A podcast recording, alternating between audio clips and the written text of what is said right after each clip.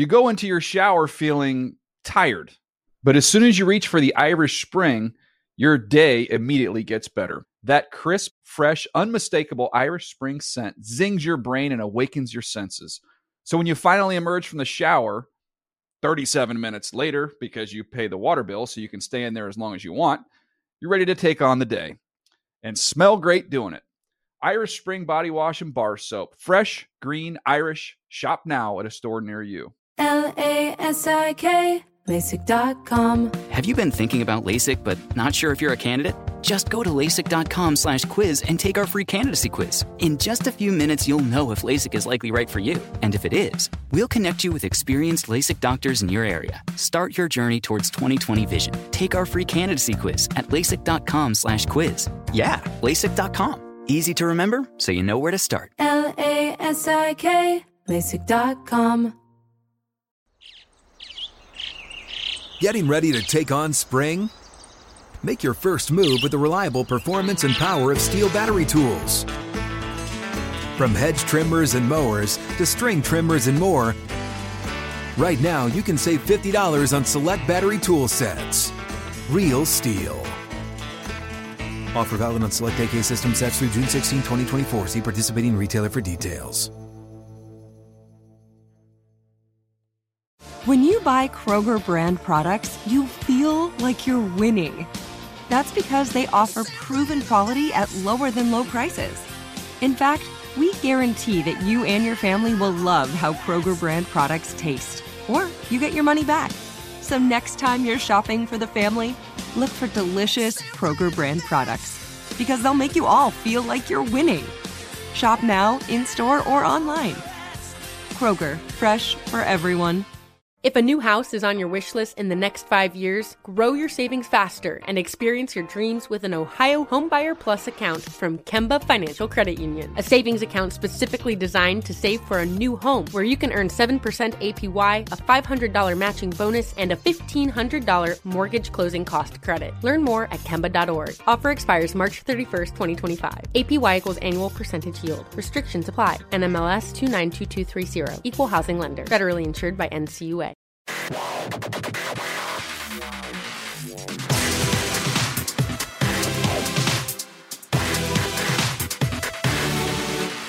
Welcome to the NFL Fantasy Football Show, presented by DraftKings. Here's your host, Marcus Grant. What is up? Welcome to another edition of the NFL Fantasy Football Show, presented by DraftKings. It's me, your man MG, still Marcus Grant. I know my name. Still masking and socially distancing when and where necessary. And big Wednesday show for you. In fact, might as well just take this moment to let you guys know we're doing a Wednesday and a Thursday show. Normally we're Wednesdays and Fridays, but Friday is Christmas. And so we figured we would take a break. We would let you guys take a break as well.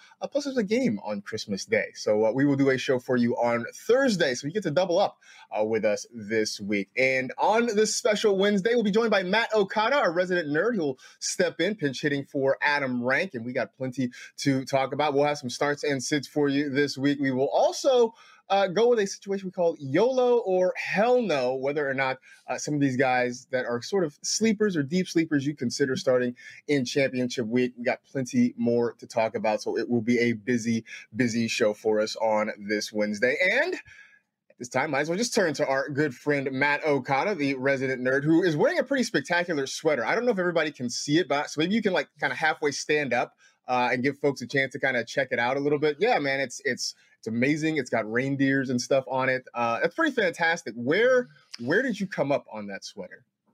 You know, it's probably from like a Savers or some other reclaimed clothing store. That is usually where the best stuff comes from, you know. It is. You know, look, there's a reason Macklemore had a hit with a song called Thrift Store, right? Because you can find so many great things there. So we got plenty to talk about. Glad you are with us today. It's nice to see you back here again. And we get a double dose of you this week, because we're going to do Ask a Nerd tomorrow. So we get a double dose of Matt Okada in our lives. Yeah, it's going to be great.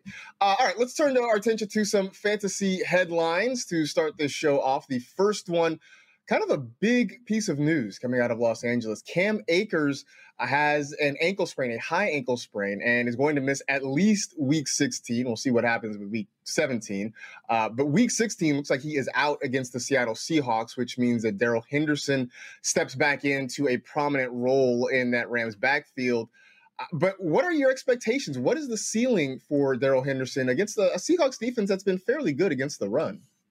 Yeah, they have been, particularly in giving up yards. They've allowed the third fewest rushing yards to running backs, so that's tough. And it's what we saw last time these two teams played. All three running backs had somewhere in the 30s in rushing yards, but the difference is they also scored 3 touchdowns between them. And I think that that Daryl Henderson can score here. We might also get some Malcolm Brown touchdowns. That happens every once in a while. So I think he has a touchdown-dependent RB, fringe RB1 ceiling if he can score multiple times, which he can do. That is going to be the key, is if he can score, because I'm with you. I don't know that the yardage totals are going to be great, which sort of has me kind of sitting him in that mid-tier RB2 situation this week, just because I'm not expecting a lot of offense in this game. Just the Seahawks offense has sort of sputtered recently. The Rams are incredibly inconsistent. I can't figure the Rams out this year as a whole. So I wouldn't be surprised if this game is on the lower scoring side. So it will take Henderson getting in the end zone, I think, to put up a decent number for anybody this week. It's frustrating, though, Matt, because we really had started to jump on board the Cam Akers bandwagon, I think, as a whole. I know there were a lot of people that were there already, but we were starting to get on board as a whole. So, Matt, I mean, this kind of hurts to lose him. I mean, to lose him at any point, but to lose him in week 16, this is a major blow for a lot of folks. It's very disappointing because we're all scrounging for running backs, and whoever had Cam Akers suddenly burst onto the scene. It felt great, and now that feeling is all for naught. It's all falling apart.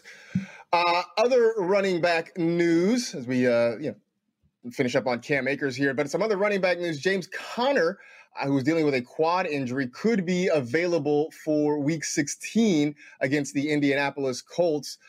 Conner has been a riddle wrapped inside of an enigma. Benny Snell stepped in, had a really nice game against the Bengals on Monday night. But assuming Conner can get back on the field, and that's certainly not a for sure thing this week, can we even consider him still to be the RB1 in Pittsburgh, considering how inconsistent he's been?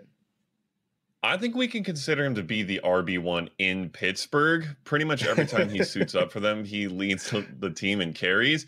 The problem is I don't see him as an RB1 if he's playing, because this offense has just taken a nosedive. They have been awful for several weeks now. They haven't scored 20 points in over 4 weeks. So even if he's, they're leading the team with 10 to 13 carries or something like that, they're not valuable carries, and I'm not expecting scoring. It's pretty much a back-end RB2 situation at best if he starts, even though he leads this team. I like the way you said he's the RB1 in Pittsburgh. Just the emphasis on that, I think, really, really said a lot. It's just been, I know, frustrating for a lot of folks who have James Conner because he is getting those lead back snaps and touches, but he hasn't really done anything with them. I know it's been frustrating, especially to see down near the goal line where the Steelers are just as likely to give the ball to Chase Claypool as they are to James Conner, which has been, I think, incredibly frustrating if you're trying to get those touchdowns and get those points. I got to ask, so if, let's say Conner is back, Snell has been playing well enough to at least get some sort of opportunity. Does that make these guys both functionally unusable then? I think pretty much close to, yes. Like we just said, everyone's scrounging for running backs. You probably have to start Conner if you have him, at least in a flex. But yeah, Snell lowers his upside. Conner means Snell can't have a chance to, get 15 carries and be super valuable either. So I don't love either of them. We have, I think, navigated our way successfully through a number of two-man backfields around the NFL. This one has not been quite so easy to figure out, in part just because, as you mentioned, the Steeler offense has really fallen apart, especially the last 3 or 4 weeks, as they go through this losing streak right now. Last bit of running back news. It seems to be a theme today. Todd Gurley is no longer the lead running back for the Atlanta Falcons. That announcement was made by interim head coach Raheem Morris earlier in the week. Ito Smith is now the lead dog back there in Atlanta. I'm not going to sit here and try to convince people that they should start Ito Smith. But my bigger question for you, Matt, is does this mean we have seen the last of Todd Gurley as a fantasy-relevant player?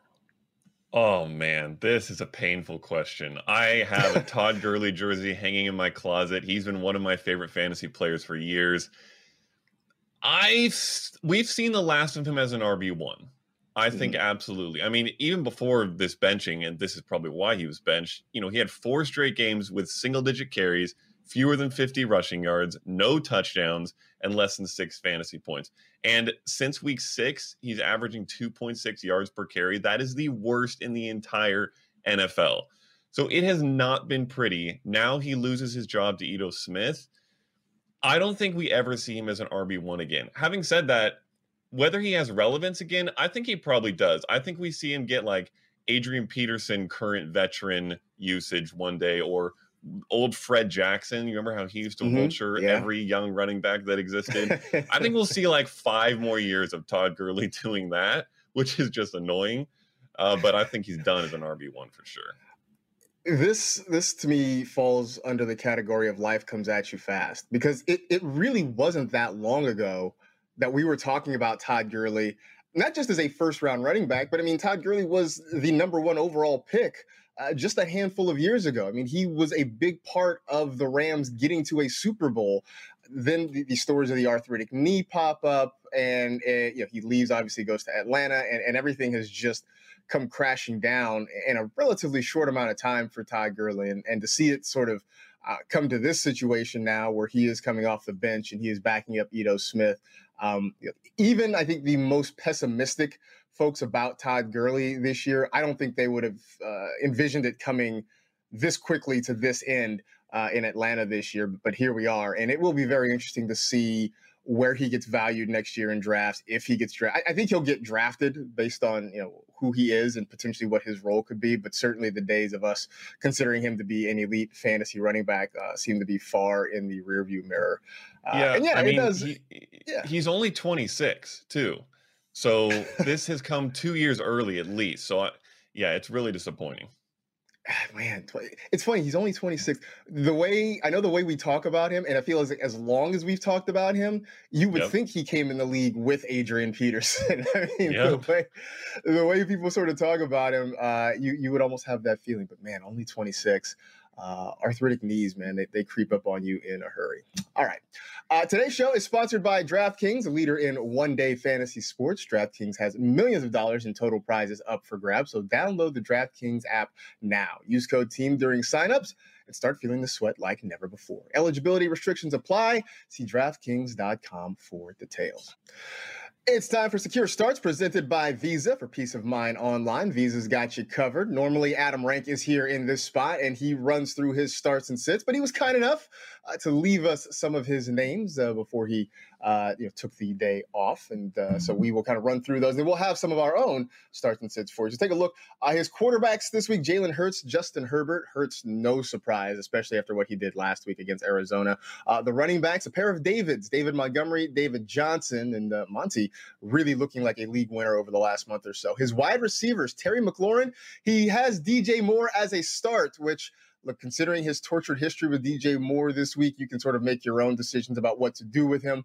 A couple of tight ends who, in my mind, are connected, Austin Hooper and Hayden Hurst, because, well, Hayden Hurst took over for Austin Hooper in Atlanta. And then a pair of defenses, the Baltimore Ravens going against the Giants and the Browns going against the Jets. This is the week we told you to pick up the Browns and stash them and stream them for if you made it to your championship week. So there you go. Those are Adam Rank's starts for week 16.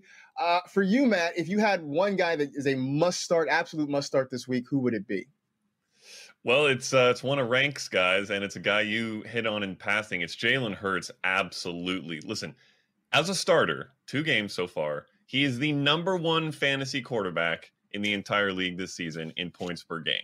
He has been revolutionary. He's averaging 80 rushing yards, 250 passing yards, and has 5 total touchdowns in those 2 starts. And here's the thing. We saw it earlier in the year with Kyler. We saw it in the middle of the year with Taysom Hill, a tight end, playing quarterback. Now we're seeing it with Jalen Hurts. Rushing for quarterbacks is an absolute cheat code. He is incredibly talented on the ground, and we saw that he can throw it very well as well. But if you have that rushing ability, you're going to score fantasy points. And Lamar Jackson had 94 yards and a TD against the Cowboys a few weeks ago on the ground. Hurts can do the same here. I'm expecting something like 303 and a top five quarterback finish. This is going to be a great start for championship week. When I went back and rewatched that Cardinals-Eagles game from Sunday, the one thought that popped into my head watching Jalen Hurts is like, this is like if Taysom Hill had been a more developed passer. It really sort of had that feel to it that, you know, he runs sort of the same way. I mean, I don't know that he's quite as big as Taysom Hill, but they're both sort of like solidly built guys. It's just that Hurts is a better thrower of the football, and that's what separates the two of them. And I think we're actually past the point of calling it a cheat code for quarterbacks. I think going forward, rushing ability is going to be a must for fantasy quarterbacks. Like it's pretty much. You know, you can have an Aaron Rodgers, you can have, you know, a Tom Brady, maybe even a Matthew Stafford, but those guys are going to be really rare, and you have to be really excellent throwing the football and put up a lot of touchdowns and a lot of yards. At this point, you are going to be drafting quarterbacks who can run, which means you're probably going to have to draft them a little bit earlier than you would in past years, just because those guys, there aren't quite as many of them, and they're going to stand out a little bit.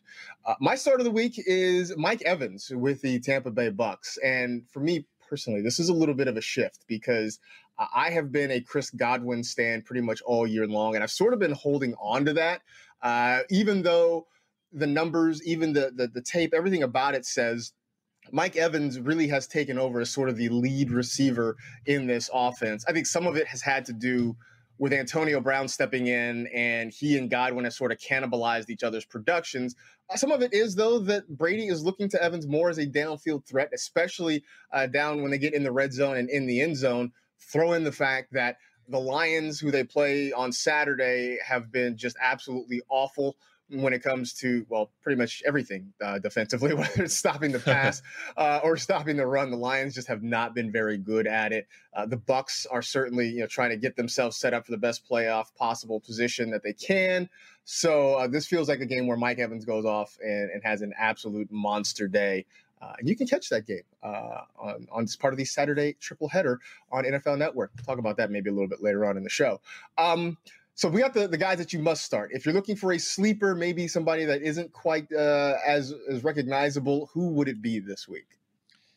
I'm going to go with Leonard Fournette, primarily, in fact, almost entirely, because Ronald Jones is not expected to play Saturday in that same game, which puts Fournette in line for lead duties again. And listen, he wasn't very efficient last week. 49 yards on 14 carries is kind of eh.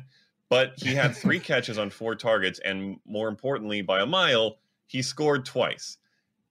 Now he's playing the Lions. You just mentioned it. They're bad everywhere, but they're worst by far against running backs. They're the worst fantasy defense against running backs. They've allowed the 3rd most yards to the position, and they've allowed 25 touchdowns to RBs this season, which is 6 more than the next closest team and double the league average. If Fournette doesn't score in this game, I quit completely. He is going to score. He's going to get you fantasy production. Has very good chance for close to 100 yards and probably multiple touchdowns. So for a guy who's kind of been riding the bench or even the wire this year, he's a really exciting sleeper for me this week. I do like that as a call this week, especially with Rojo not expected to be available. And hey, look, you know, maybe he's out there on the waiver wire. If you lost Cam Akers, for instance, maybe that's the pivot. I would certainly feel better about Leonard Fournette against the Lions than I would about Daryl Henderson against the Seahawks. So that could be a pivot for a lot of folks out there.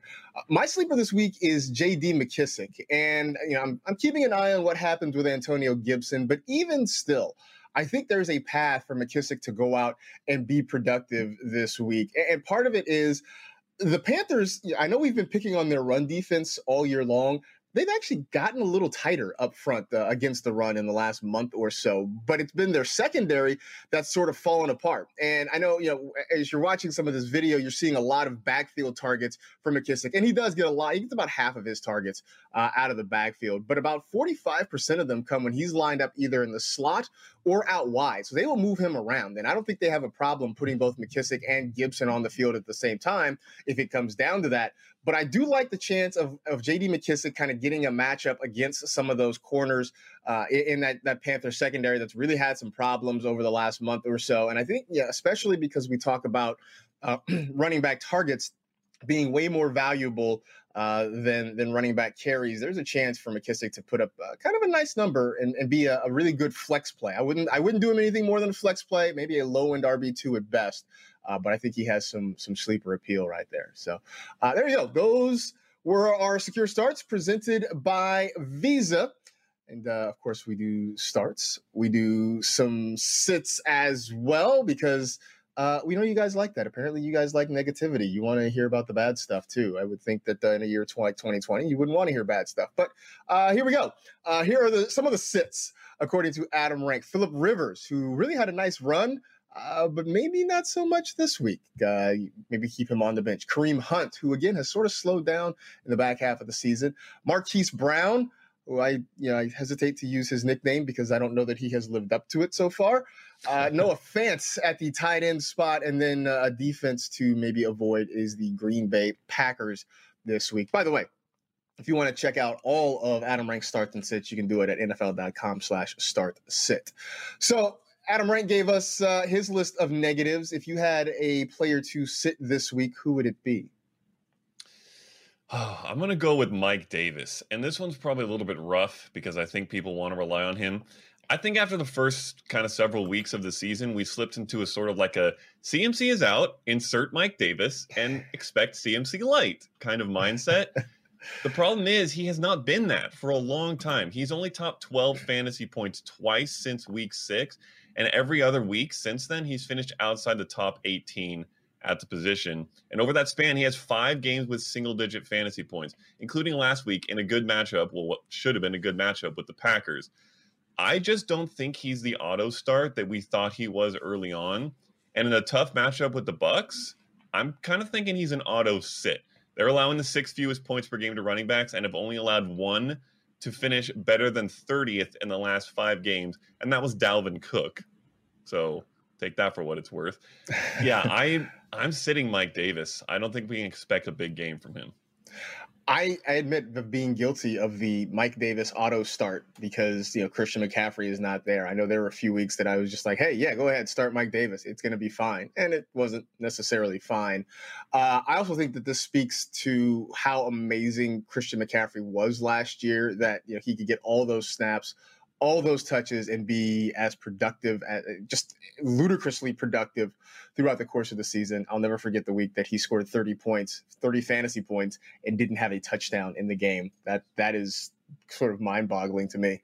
Yeah. My sit of the week is Russell Wilson, and I feel like Rank here. I'm gonna kind of give you the preface, the disclaimer here. I understand if you have to start him, right? I get it if there aren't a lot of better options, if the waiver wire is bare, if there are other quarterbacks with better matchups on other rosters, I understand. But there's nothing about this situation that has me excited for Russell Wilson. We've seen him struggle mightily over the last few weeks. Last week, he had a season low in passing yards, just barely 120 passing yards for us. And part of it is the Seahawks themselves are just not throwing the ball nearly as much as they were at the start of the year. At the beginning of the season, first 8 or 9 weeks, it was hashtag let Russ cook. The last few weeks has been hashtag let Russ hit the drive-through. It has not been the same. Some of it has to do with, I think, sort of protecting him from himself because I think he was trying to play hero ball and turning the ball over a lot. Some of it has to do with their running backs getting healthy and Pete Carroll falling back into old tendencies and wanting to be more of a run-first offense. So you have those things working sort of against Russ this week. You also have a Rams defense that likely is going to be a little bit salty about what happened last week, losing to the Jets on their home field. All in all, this just is not a very comfortable situation if you're talking about playing for a fantasy championship So again, I understand if you don't have better options, if you feel like you're sort of stuck into starting Russ, I get it. But I also wouldn't be very excited about trying to start Russ in this situation, which leads us to a star player that maybe we are worried about. And I feel like, Matt, yours is sort of an extension of what I just sort of argued about. It absolutely is. Almost everything you said pretty much applies to the star I'm worried about, and it's DK Metcalf. And it's a rough star to be worried about, just like your Russell Wilson call, because we've been relying on these guys all year. But listen, when these two teams played in Week 10, Metcalf had 2 catches and 28 yards, and that was it. And he was shadowed that game by Jalen Ramsey on 77% of his routes. Jalen Ramsey is not just a Pro Bowler. He's probably an All-Pro this year. It is a tough, tough matchup for Metcalf and for the entire Seahawks offense. Also, he hasn't had more than 14 fantasy points in any of his career games against this team. And they're the #1 defense against wide receivers this season. So I think his upside is capped no matter what. And he's been a little less consistent over the second half of the season. We all remember how good he was in the first kind of 8 games, 21 fantasy points per game. Over the second half, only 14.4. So he hasn't been that consistent high upside wide receiver one as often as he was early on. And listen, this is Metcalf and Wilson, okay? We might both end up looking silly because these guys can do almost anything to almost anyone. But I don't see it happening in this game. I think the odds are that both are kind of reduced in their fantasy point output and in their ability to carry this team in this game. I'm probably not sitting DK Metcalf. That's why he wasn't my sit, but I'm very worried about him. I don't mind looking silly, right? If I suggest that Russell Wilson's going to have a bad game and he doesn't, hey, fine, that's great. You know what I'm saying? Like, I think anybody's willing to take that. But I do think, I think we would not be doing our jobs if we didn't, at least warn people about our concerns about this going in. I would say similarly, the star I'm concerned about is Dalvin Cook. And again, I'm not telling you to sit Dalvin Cook because, hey, man, it's Dalvin Cook. I mean, the dude's been fantastic. But I do have a little bit of concern just going up against that Saints run defense, especially because the Viking pass defense is such that teams are throwing the ball at will. They're scoring points pretty regularly. So, one, the game script may not favor Cook just getting a ton of touches in this one. But the other part of it is I know the Saints run D has given up a few yards. They had, the really bad game against the Eagles a couple of weeks ago where both Jalen Hurts and Miles Sanders had over 100 rushing yards. And even last week, Clyde Edwards-Helaire had about 79, almost 80 yards on the ground before he got hurt. Le'Veon Bell came in, gave you about 60 yards and a touchdown. But the numbers tend to favor going against running backs in this matchup. So Dalvin Cook's still going to get opportunity. He's still going to be in your lineup, but I think there's a chance that maybe the number is not going to be one of those big, huge numbers that we got used to seeing from Dalvin Cook and might leave you a little bit frustrated in a really big situation there. So again, play Dalvin Cook. I'm not telling you to sit him because I don't want angry people in my Twitter mentions. But I'm just telling you that I have concerns. That's all. I just have concerns. So we talked about our starts and sits for Week 16. Now we're going to maybe dig a little bit deeper for those of you who are in deeper leagues, or maybe you just have some really tough lineup decisions to make. I pulled out a handful of guys who could be considered maybe deep sleepers, maybe some YOLO plays, if you will, and calling this YOLO or hell no. So, Matt, we're going to kick around some of these names and decide whether or not it's worth taking the shot or if it's just way too risky and you'd rather just pass on them. So the first one, Mitchell Trubisky, who has turned things around the last few weeks. I know the fantasy number wasn't spectacular last week against the Vikings, but overall playing better football and has what on paper is a really good matchup against the Jacksonville Jaguars. So, again, YOLO or hell no, would you throw Mitch Trubisky in a, say, a season-long lineup in Week 16? Full YOLO for me. Listen, don't tell anyone, but I'm a closet Trubisky truther. I wanted him to start from the beginning of the season. I never wanted to see Foles. I think he's an okay NFL quarterback if given the right pieces, but a pretty good fantasy quarterback. He has sneaky rushing ability. We've seen it several times. And he's a decent passer sometimes, inconsistent for sure. But he also has, good weapons. Allen Robinson on the outside, a couple good tight ends now. And when the right matchup comes around, he is solid. So this is a very right matchup. You mentioned it. They are the number 2 best or worst, depending on how you look at it, matchup for quarterbacks, allowing over 22 fantasy points per game. I think he has a very good shot being a QB1. I am very much on the YOLO train with Mitch this week. He was definitely in my waiver wire column as a guy to pick up. I know he's out there in a good number of waiver wires. So certainly if you're playing in a two QB league, I think that goes without saying. But if you've got quarterback issues, if you've got quarterbacks you're just not certain on, say Phillip Rivers, for instance, who was on Adam Rank's sit list this week, I would not think it's a crazy idea to think about starting Mitch Trubisky against the Jaguars in Week 16. Plus, look, if you're the winning a title with Mitch Trubisky, that's a story you can tell people forever and ever and ever. It'd be great. It's, you know, exactly.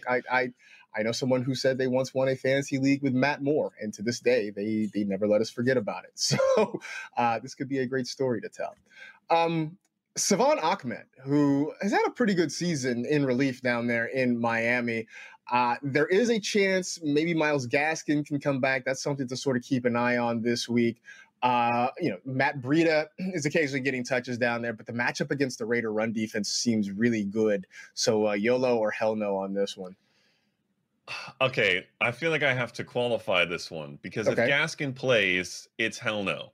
Mm-hmm. I do not trust any of these running backs if all three of them are out there. We have not seen Gaskin and Ahmed on the field at the same time all year, so it's really hard to know what we're going to get. If Gaskin is not playing, though, it's YOLO for sure. He's been whoever has been the lead back for this Dolphins team has been decent for fantasy, especially what we saw from him last week. So I'm happy to run him out there, especially in a really good matchup with the Raiders, like you mentioned. But if Gaskin plays, I'm not going to try to get cute and hope that Ahmed keeps the lead. I'm just going to sit both of them and wash my hands of the matter. I word for word, kind of what you said there. What I have appreciated about the Dolphins this year is that they really have been a one running back team. Whoever that back is generally gets the majority of the snaps, the majority of the touches, and they haven't really done a platoon situation. Now they've used different backs because of injury. You know, you had Myles Gaskin for a while, then he got hurt. You know, you had Ahmed in there, you know, at times. But whoever is the lead back, you know, is going to get a heavy workload. But the question is, as you mentioned, we don't know what it's going to be like if Gaskin is back. Does he come back and take the lead? Do they stay with Ahmed because he's playing well? Do they do some mixture of the two? This is not the week that I want to experiment and find out which one is which, right? Like, I have no idea. I don't want to experiment. I don't want to play around and try to guess which one. So you're right. If Gaskin ends up being healthy, then I completely back away from Savon Ahmed. But, if there's no Myles Gaskin, let's giddy up. Let's go and make this thing happen. All right. In the year of our Fantasy Lords 2020, here I am asking you whether or not you would consider starting Tyler Eifert on the Jaguars offense against the Chicago Bears. But I'm doing it because the Bears shockingly have given up a lot of fantasy points to the tight end position. And, you know, I know we haven't really talked about Tyler Eifert being a fantasy relevant tight end in what, 3-4 years, maybe more. I don't know. But is this a YOLO play or is this a bridge too far? Here's the thing. I feel like pretty much every championship is between Travis Kelce's manager and Darren Waller's manager, so I don't know if you'll need to, but if you don't have one of those two guys and you made your way in, absolutely YOLO with Tyler Eifert. Why not? It's the tight end position. Outside those two guys, almost anybody can be a tight end one in any given week. Eifert has been kind of okay, 8+ fantasy points in 3 of his last 4. But really, it comes down to, like you mentioned, the matchup. Chicago's giving up the second most points at tight ends, 16 fantasy points per game. And they've allowed a top 12 tight end, which is a starter, in 7 of their last 8. And not all those guys have been standard starters. So it's crazy to think about starting Tyler Eifert in your fantasy championship. Maybe this was 5 years ago. It might feel better. But I'll do it because it's a tight end position. And there's a good chance he's a tight end one. So I have gone around and around on this in the hours since I put together this rundown. Like when I first did it, I was thinking YOLO, like let's do this, right? Like the matchup is good. As you mentioned, Eifert's had a relatively safe floor in regards of tight ends over the last few weeks. And I was like, hey, YOLO, let's do this. Then I started looking, and I'm like, I don't know. I think he had three catches last week. He's not getting a ton of targets necessarily. And I started to think, hell no. What has sort of gotten me back closer to the YOLO side of the fence? Like, I'm literally still on the fence, but I guess I'm leaning more toward the YOLO side.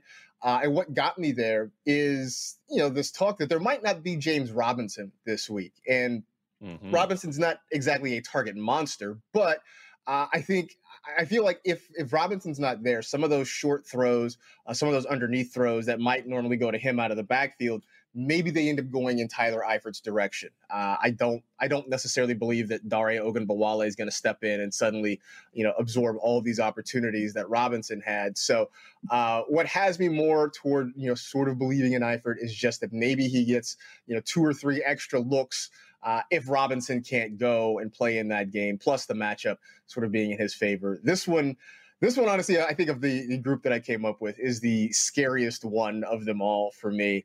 So, but you're right. Yep.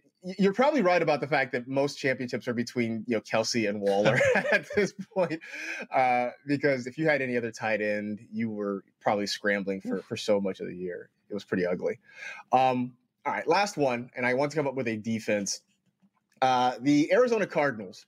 Who've been okay. I don't know that they've been a spectacular defense so far this year, but at first I thought, when I put this together, that they would be facing Nick Mullins. Now it looks more and more like they may be facing C.J. Beathard. By the way, the Niners have signed Josh Rosen off the Bucs practice squad, and he is with them. I don't expect Rosen to start this week, but maybe week 17, which is just out of curiosity. But the Cardinals defense, if you're looking for a streamer, would you consider them against a 49ers offense that just has major quarterback issues? First of all, signing Rosen just to play against the Cardinals would be the most amazing revenge game I've ever heard. But in terms of this defense in this matchup, absolutely look YOLO. I am more than happy to start the Cardinals. I would start almost any defense against the 49ers right now, and probably regardless of quarterback. They've allowed a top 10 fantasy defense in 6 of their last 7 games, including the number 1 defense in 2 straight weeks to Washington and Dallas, which is not a great defense. And listen, they're turning over the ball at an insane rate. 16 turnovers in their last 5 games. That's going to probably be the case no matter who's under center. And the Cardinals, overall, like you mentioned, their fantasy defense has not been spectacular, but they're top 5 in the league in sacks. I expect them to be able to get home against, again, whatever quarterback is there. I think this is a 100% startable defense for your fantasy championship. I would agree. I think they're very streamable this week. I definitely loved them when it was Nick Mullins. I don't feel terrible about it against C.J. Beathard. The point you made about them giving up the number 1 defense back to back. I mean, it's one thing if it's Washington, because we look at that Washington defense and you see like there's talent there. They are a good defense. I mean, with Chase Young up front and that secondary, they're a good defense. Allowing the Cowboys to be the number 1 overall defense, that's a whole different story. Something's going on here. That's something is wrong when that's happening. And so I do think that having that on their resume the last couple of weeks should make you feel a lot better about starting the Cardinals. So there it is. We were straight up YOLO, like all over the place on this one. That's good. So, you can look. I say this, and sometimes you have to go out and you have to sort of play hero ball, right? Like, especially if you've gotten this far, don't be conservative. Take some big swings because, look, bigger swings mean bigger hits. Maybe it's a bigger miss. Who knows? But, you have a better story. You have a better story to tell when it's all said and done. If you end up winning a fantasy championship because Tyler Eifert went for like 80 yards and a touchdown, that's something you don't let the people in your league forget for years and years and years. Let's talk some keepers, shall we? For everybody who maybe isn't playing in championship week, or even those of you who are and just have an eye out toward the future. A list of guys who their performances this year, maybe okay, maybe not what you expected, maybe even better than expected, and whether or not you would keep them at their ADPs based on where they were average drafted this past year. So let's start with Josh Jacobs, who give him a round 2 ADP. He is a top 10 running back right now, even though for me, it doesn't always feel like he's been a top 2 running back. But at a round 2 ADP, would you keep him this year? Yeah, I mean, That's about where he's where he should be valued. And for me with a keeper, that's not really ideal. I want to get a value out of my keeper, as in they're around, you know, three guy, but keep them for around 5 or 6. Jacobs is a round 2 guy who you're keeping at round 2. It's just kind of what he is and probably where he belongs. I think he's going to slot in as an RB 12 to 15 or something like that next year, which is very valuable for your fantasy squad, but it's not great as a keeper option. And to your point about kind of not really feeling like what he is, he's had 5 weeks outside RB2 territory, including 3 single-digit fantasy days. It's been a little bit inconsistent. So I'd rather go somewhere else and get a value if you can find one, but this is fine, I suppose, if you need to keep him around too. I think that's the best way to describe it. It's fine. It's not exciting. And I think if I were looking at that, if I were looking at Josh Jacobs with a second round ADP, if I'm giving up a second round pick, I probably don't. I probably, put him back in the pool, because there's a good chance I could probably get him at that value again next year. And what I saw this year, just like I said, early on, I remember early in the first couple of weeks of the season, he was getting a lot of targets. He got a lot of catches. And I think we all thought, hey, if this keeps up, then he really will have a major boost in production and a boost in value this year. And that has really faded over the back half of the season. And just that inconsistency means that he has not been, he's not been the guy that I wanted him to be. And especially, look, if what I'm giving up ends up being what his ADP actually is, then yeah, there's no real value for me holding on to him.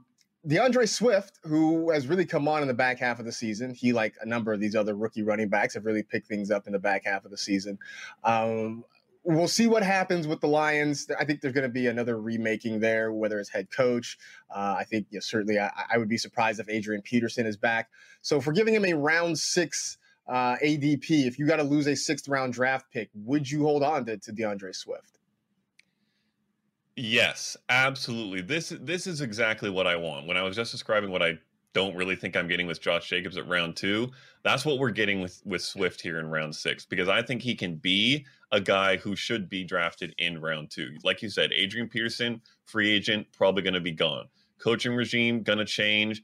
It was not good this year. The run game and the offense in general was not pretty. I think there's a better than 50% chance that gets improved in 2021. I think, listen, he's an extremely talented player. I think he has all the makings of like a Nick Chubb type year 2 breakout, where we're seeing 1,700 scrimmage yards and double-digit touchdowns potentially. I think he's a legit RB1 next season. To keep him at round 6 is huge value. I mean, you remember in the offseason before the draft, for a lot of people, DeAndre Swift was their number 1 running back. I mean, it was pretty much a conversation between he and Jonathan Taylor, and a lot of folks had Swift as their number 1 back. And it took a while. I think some of it is with these rookies sort of getting acclimated to the game. You had situations where a lot of them were in committee situations, whether it was Taylor or Swift. Or Dobbins. I always freak out when I say Taylor and Swift in that order. But Taylor or Swift and Dobbins, all sort of working in tandem with other running backs there. But I really feel like the Lions are going to open the door for Swift to be more of a workhorse. Maybe not a true, lone running back, but I don't see a lot of other guys coming in there to take some of those touches from him. And so I do envision we'll be talking about him as a 2nd round pick in a lot of leagues next year. At worst, he falls to the 3rd round, but I just don't see that happening. So if I can save, 3 rounds, basically, I'm going to take that deal pretty much all day. All right. A couple of wide receivers on the list. Terry McLaurin, who I think we all agree is a great wide receiver. I fear he's going to end up, having Allen Robinson syndrome, where he goes to the NFL and he is struggling to get a consistent quality quarterback, right? He's already been through a handful so far in Washington in just a short amount of time. Dwayne Haskins very well may have partied his way out of Washington after his latest misstep here. So for all the talent Terry McLaurin has, you worry about his situation. Let's put it at round 5. Is it worth banking on that upside to give up a 5th round pick? For me, it is. And there's a couple reasons. One, I absolutely love Terry McLaurin. I think he's one of the most talented receivers in the NFL already. He is unbelievable. Two, you mentioned the quarterback situation. It's certainly not been pretty. The Allen Robinson comp is scary. I don't like it. Although Allen Robinson has kind of stayed as a fringe wide receiver one for most of his career, even with bad quarterback play. We could see that with McLaurin. But what I will say is McLaurin was really, really good with Haskins and Kyle Allen this year. It was just that Alex Smith window where he kind of was less used and was not as productive. Smith kind of preferred J.D. McKissic. I don't think Alex Smith is going to be the long-term answer there at quarterback. Whether it's Haskins, probably not, or someone else, I think that there's a good chance that Terry McLaurin is still very good. Also, only 3 receiving touchdowns this year. That's going to positively regress. He's going to score more. So I think he's a potential wide receiver one. This is a good value. I'm torn, but I do think I would probably hold on to him with a round 5 value because, again, I think when we talk about redrafts next year, he'll be coming off the board probably a couple of rounds earlier. I do want to keep an eye on what the quarterback situation is in Washington because I'm sort of with you. I don't think that the future franchise quarterback for the FT is on the roster right now. Alex Smith has been a great story, and he seems to be a shoe-in for comeback player of the year, but he's also not the long-term answer. Like I said earlier, I think the Dwayne Haskins experiment has pretty much run its course. I can't imagine they're just going to want to deal with him too much longer, especially considering he hasn't proven to be a breakout star at the position. Probably not enough for them to deal with the headaches that he's causing them off the field. So I would be surprised if the football team is not in the market for a quarterback in this offseason. We'll see where they end up drafting. Here's the thing, just as an aside, not even fantasy related. They're in a weird situation, Matt, because if they win the division, they make the playoffs, they get a significantly worse draft spot, right? Like that really handcuffs them. So, you know, I know that fans want to win, teams want to win, players want to win, but at the same time, making the playoffs with potentially a record under 500 severely hamstrings your ability to improve your roster next year. So they're in a really, really weird spot there. I don't know. Tyler Lockett. And Tyler Lockett right now, I mean, you want to talk about an interesting case study because he had – 2 huge games. He had a 37-point game. Then he had the 53-point game in week 7 against the Cardinals. That's 40% of his fantasy scoring for the year. Everything after that has been just really nothing you really want to talk about. He has 1 touchdown since week 7. Around 4 ADP for a guy that we know what his ceiling can be, but we have seen the floor way more times than I would care to really think about. So, I mean, this is a risk-reward thing. Do you take that round 4, give up that round 4 pick and hope that he gets back to the Tyler Lockett of past years, or do you stay away? I mean, to answer this question, I care to think about those bad weeks because there's been a lot of them. 2 games as the number 1 wide receiver, you mentioned them, but 9 outside of the top 30 wide receivers. 6 games with single-digit fantasy points. Since week 8, after that game you mentioned, the 53.1, he's been the wide receiver 52. That's the whole second half of the season. He's the wide receiver 52. By the end of 2021, he will be in the same total fantasy points as the guys we're drafting in round 4. It's just like he's going to be this year. But I don't want that on my fantasy team if I can help it. That's the same round where I'm going to be able to get guys like Allen Robinson, Robert Woods, Julio Jones maybe even. I would much rather have those guys where week in, week out, I know I'm going to get a strong performance rather than Tyler Lockett twice a year winning me the week and every other week stinking it up. Lockett is right now where I feel like Amari Cooper was the last couple of years. In that I stayed away from Amari Cooper in a lot of drafts this year because I didn't want to ride the roller coaster. Like it's great when Amari would go out and get you those 30, 35 point weeks, but then he follows it up the next week with like 4. And I didn't want that. And that's kind of where I'm at with Tyler Lockett right now, which is probably why I don't think I would keep him. Certainly not at around 4 ADP. I don't think I would hold on to him because, one, DK Metcalf looks to have taken over as the number 1 wide receiver in that offense. He's just more consistent. He's also the guy that they tend to take more deep shots with, which means you don't necessarily need as many catches if he's getting you big chunk plays and getting in the end zone, whereas Lockett has been more of the short intermediate pass catching guy. And so it's been a little bit harder to put up big numbers for him. So I like the ceiling. I know what he potentially can be, but I don't want to, fret every week whether or not he's going to hit that ceiling and worry more that he's going to be kind of staying towards his floor. So I think I would probably pass on him and see who else might be available for me around that same time at the wide receiver spot. Because as you mentioned, there are a lot of really good guys. Wide receiver is so deep that you get to the fourth round, there will be plenty of guys to choose from that might get you more consistent production on a week-to-week basis. All right, so the last one, I put this on here. I feel like this is going to be a pretty easy answer, but I'm sort of testing a hypothesis here.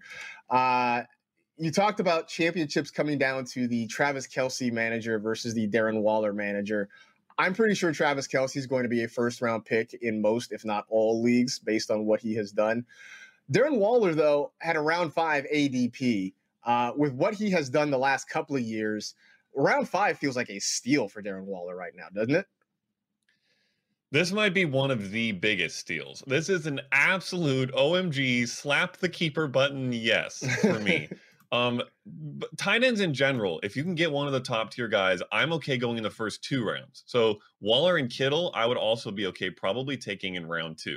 So if I can keep Waller in round 5, absolutely yes. I mean, he's currently on pace for right around 270 fantasy points. That would be a top 10 tight end fantasy season all time.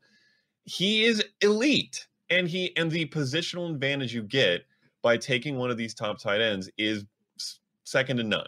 So yes, Waller in round 5 as a keeper. Yes, Waller in round 4 or 3, maybe even 2 as a keeper. Get yourself one of these tight ends however you can. So you basically, I was saying I was testing a hypothesis, and you nailed it when you used the word elite, because that's the question I'm starting to ask people, is whether or not they think Darren Waller has reached the level of elite fantasy tight ends. And I think the answer is yes. I remember I asked Adam Rank a couple of weeks ago that question, and he said at the times that he was knocking on the door. Then since then, Waller's gone out and had a couple of even better games. And I think it's getting harder to deny, especially at a position that is as shallow as tight end has been. We know Kelce's going to be there. Kittle is still going to be there. He had injury issues this season, which sort of prevented him. But when he was on the field, he looked like the George Kittle that we've come to know in his relatively short NFL career. But Mark Andrews has fallen off. Zach Ertz, where have you gone? There's so many kind of middle tier tight ends that were just underwhelming this year that I think when you talk about the top guys at the position, it's Kelce, Kittle, and Darren Waller now. And if you're talking about keeping him with a 5th round ADP, that might be one of the easiest calls that anybody has in this offseason. He's just been great. And credit to him, credit to the Raiders for figuring out how to maximize what he can do. But that's going to be, I think, a very easy call for a lot of folks who have Darren Waller in keeper leagues. So happy keeping for those of you who observe this offseason. I'm sure we'll talk plenty about that. We'll talk about some dynasty stuff, too, in the offseason when we get to that point as well. Let's finish some things out with wiretaps. I like to do this on Wednesdays, the guys that you might have snagged off the waiver wire and whether or not you're going to give them some run in your lineup. So let's start with Le'Veon Bell, the obvious being that without Clyde Edwards-Helaire, his role grows in the Chiefs offense. The downside being that he's playing the Falcons, which I know at first blush seems like, what?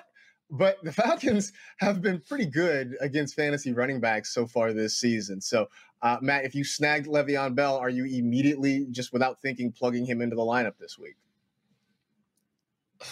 Not quite without thinking. I think it depends on what else I have. But there's a good chance that if I picked up Le'Veon Bell, it's because I probably need him. Like we talked about it multiple times in the show, RBs are scarce. Wherever you can get a starter, you're probably plugging him in. I think you probably are starting him, but not only is their run defense kind of impressive of late and maybe a little bit concerning, but their pass defense is still just terrible.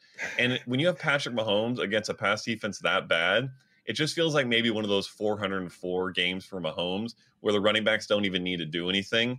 So I think this might be a little bit of a trap. I think Le'Veon Bell's going to be okay, like an RB2, low-end RB2, So you're probably going to have to start him, but I don't expect a huge day. That's kind of where I sit on this too, that I feel like if you went and got Lev, maybe it's because you lost Clyde Edwards-Helaire, or you have another running back that you're not sure about, so you picked him up. And I probably would start him as an RB2, maybe a flex, but I'm not really excited about the matchup. And I think your point about it being a Patrick Mahomes game rings really true, and that they may not ask much of Le'Veon Bell because they may not need him to do much this week. But I do feel like if you picked him up, chances are you probably did it because you're in a situation where you've got to start the guy, and you're kind of hoping for the best in week 16. Tony Pollard, who was great last week. I honestly didn't expect much from him against the 49ers. The Cowboys had struggled to run the ball with Ezekiel Elliott. And Pollard ended up having a huge game for the Dallas Cowboys. Now they get the Eagles this week. I guess, is it as simple as if Zeke plays, then you sit Pollard? Or would you even consider starting Pollard if Zeke is back this week? I would consider flexing Pollard if Zeke is in. If Zeke is out, it's a smash play, but very likely RB1.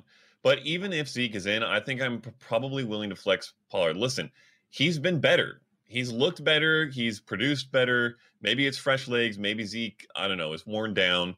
But Pollard has been better. And beyond that, the Cowboys' playoff prospects are not great, even if they do manage to somehow win this division, which is still possible, I believe. But even if they make it, they know they're not winning anything. So why run Ezekiel Elliott into the ground? Wait until Dak comes back next year and they can have a proper run at everything. And just give Pollard some run. I think there's a good chance that even if Zeke is there, Pollard leads the team in touches and is the better fantasy back. So I'm probably starting him either way. He has looked more explosive, even when they've been on the field together. Pollard's point total from last week, he had 31 points, I believe, last week. That's more than Zeke has had in about two and a half years. It's been a while since he has put up that many fantasy points in a game. I believe Pollard has more 20-yard runs this year than Zeke on about 120 fewer carries. So everything points to him having a better season right now. And you're right. If Zeke doesn't play, then you're starting Pollard, no questions asked. But it would be interesting. I think that there's a story to be told about using Tony Pollard as a flex, even if Ezekiel Elliott is on the field this week in a huge game with major playoff implications in the NFC East. And it's funny. It feels like a tradition for the Eagles and Cowboys to play either week 16, week 17. And it ends up being high comedy because usually the way one of those teams loses is something it's hysterical to me because I don't have a rooting interest. If I had a rooting interest in one of those teams, I don't think I would be laughing quite as much. But it'll be interesting to see if that happens again this week. Last one, and I sort of showed my hand on this one, but J.D. McKissic against the Carolina Panthers. Like I said, we're still waiting to see what happens with Antonio Gibson this week. But even with Gibson on the field, would you consider starting J.D. McKissic against Carolina? I would. Certainly in a PPR, I think even with Gibson there, he's likely to get a good amount of passing work and some rushing work as well. And the Panthers, we've gone back and forth on this, whether they're tough or easy for fantasy running backs. 6 most fantasy points at the position this year, but they've been better of late. But they've also allowed the 3rd most receptions to the position this season, and that's been pretty consistent. So I think there's a good chance J.D. McKissic gets 6-7 receptions, even if Antonio Gibson is there. And if he's not, J.D. McKissic has gotten more than 11 carries in 2 straight, 18 points per game over his last 3. He's been consistent. He's been producing. I will roll him out there no matter what and be more excited if it's just him. I always like to look at the passing games that we consider concentrated, where there aren't a lot of guys getting targets. And in Washington all year, it's been pretty consistent that most of the targets go through Terry McLaurin, Logan Thomas, and J.D. McKissic. And so I think that's going to continue this week, even if Antonio Gibson is back on the field. And it hasn't really mattered who the quarterback has been. It's pretty much been those guys seeing all the targets there. So like I said earlier in the show, I feel okay with starting J.D. McKissic this week. Matt, appreciate you sitting in. I know we'll see you tomorrow for Ask a Nerd. I got to ask, are you playing for championships in any leagues this week? Ooh, I was hoping you wouldn't ask me that. We almost made it to the end. I am not in a single one. It's been a super unlucky year. I had a lot of George Kittle. I'm just going to be watching and cheering for you guys. Hey, you know what? Look, I always say this. Look, getting to a championship is hard. Winning a championship is even harder. For me, the goal is, look, if you can make the playoffs, then at that point, all bets are off because anything can happen. I think I squeaked through in one league. The rest of them, not so much. So, you know, I feel your pain. Look, once you get to the playoffs, at that point, it's sort of out of your hands. So certainly no shame in that. But appreciate you sitting in today. Yeah. Like I said, we'll see you tomorrow, huh? Yep. See you then. Sounds good. As for us, that is it. We are done. We appreciate you hanging out with the NFL Fantasy Football Show presented by DraftKings. You know the drill. Tell two friends to tell two friends. Rate, review, and remember, there's no problem so big that it can't be solved with a little bit of self-delusion. Be safe. Take care of yourselves. Wear a mask. And we'll see you tomorrow.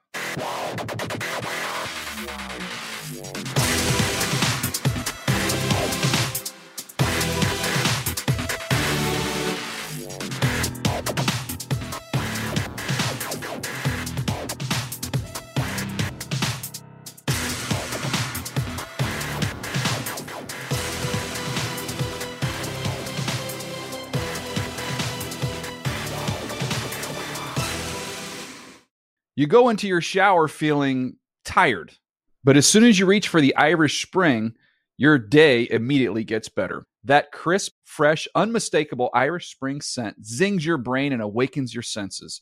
So when you finally emerge from the shower 37 minutes later, because you pay the water bill so you can stay in there as long as you want, you're ready to take on the day and smell great doing it.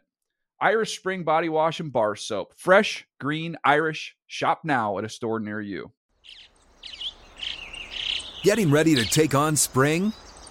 Make your first move with the reliable performance and power of Steel battery tools. From hedge trimmers and mowers to string trimmers and more, right now you can save $50 on select battery tool sets. Real Steel. Offer valid on select AK system sets through June 16, 2024. See participating retailer for details. If a new house is on your wish list in the next 5 years, grow your savings faster and experience your dreams with an Ohio Homebuyer Plus account from Kemba Financial Credit Union. A savings account specifically designed to save for a new home where you can earn 7% APY, a $500 matching bonus, and a $1,500 mortgage closing cost credit. Learn more at Kemba.org. Offer expires March 31st, 2025. APY equals annual percentage yield. Restrictions apply. NMLS 292230. Equal housing lender. Federally insured by NCUA. Hey guys, back at the playground again, huh? Yep. You know what this playground could use? A wine country. Heck yeah, and some waves so we could go surfing. Oh, yeah. Ah, love that. A redwood forest would be cool. I'm in. Ah, ski slopes. Let's do it. Can a girl go shopping? Yeah, baby. Wait. Did we just invent California? Discover why California is the ultimate playground at visitcalifornia.com. Tired of restless nights? At Lisa, we know good sleep is essential for mental, physical, and emotional health. From memory foam mattresses to hybrids that keep you cool all night long, Lisa's mattresses offer exceptional comfort and support with free delivery and 100 nights to try out your mattress in the comfort of your home. For a limited time, save up to $700 off select mattresses plus 2 free pillows. Go to lisa.com/iHeart for an additional $50 off mattresses and select goods. Exclusions apply. See lisa.com for more details.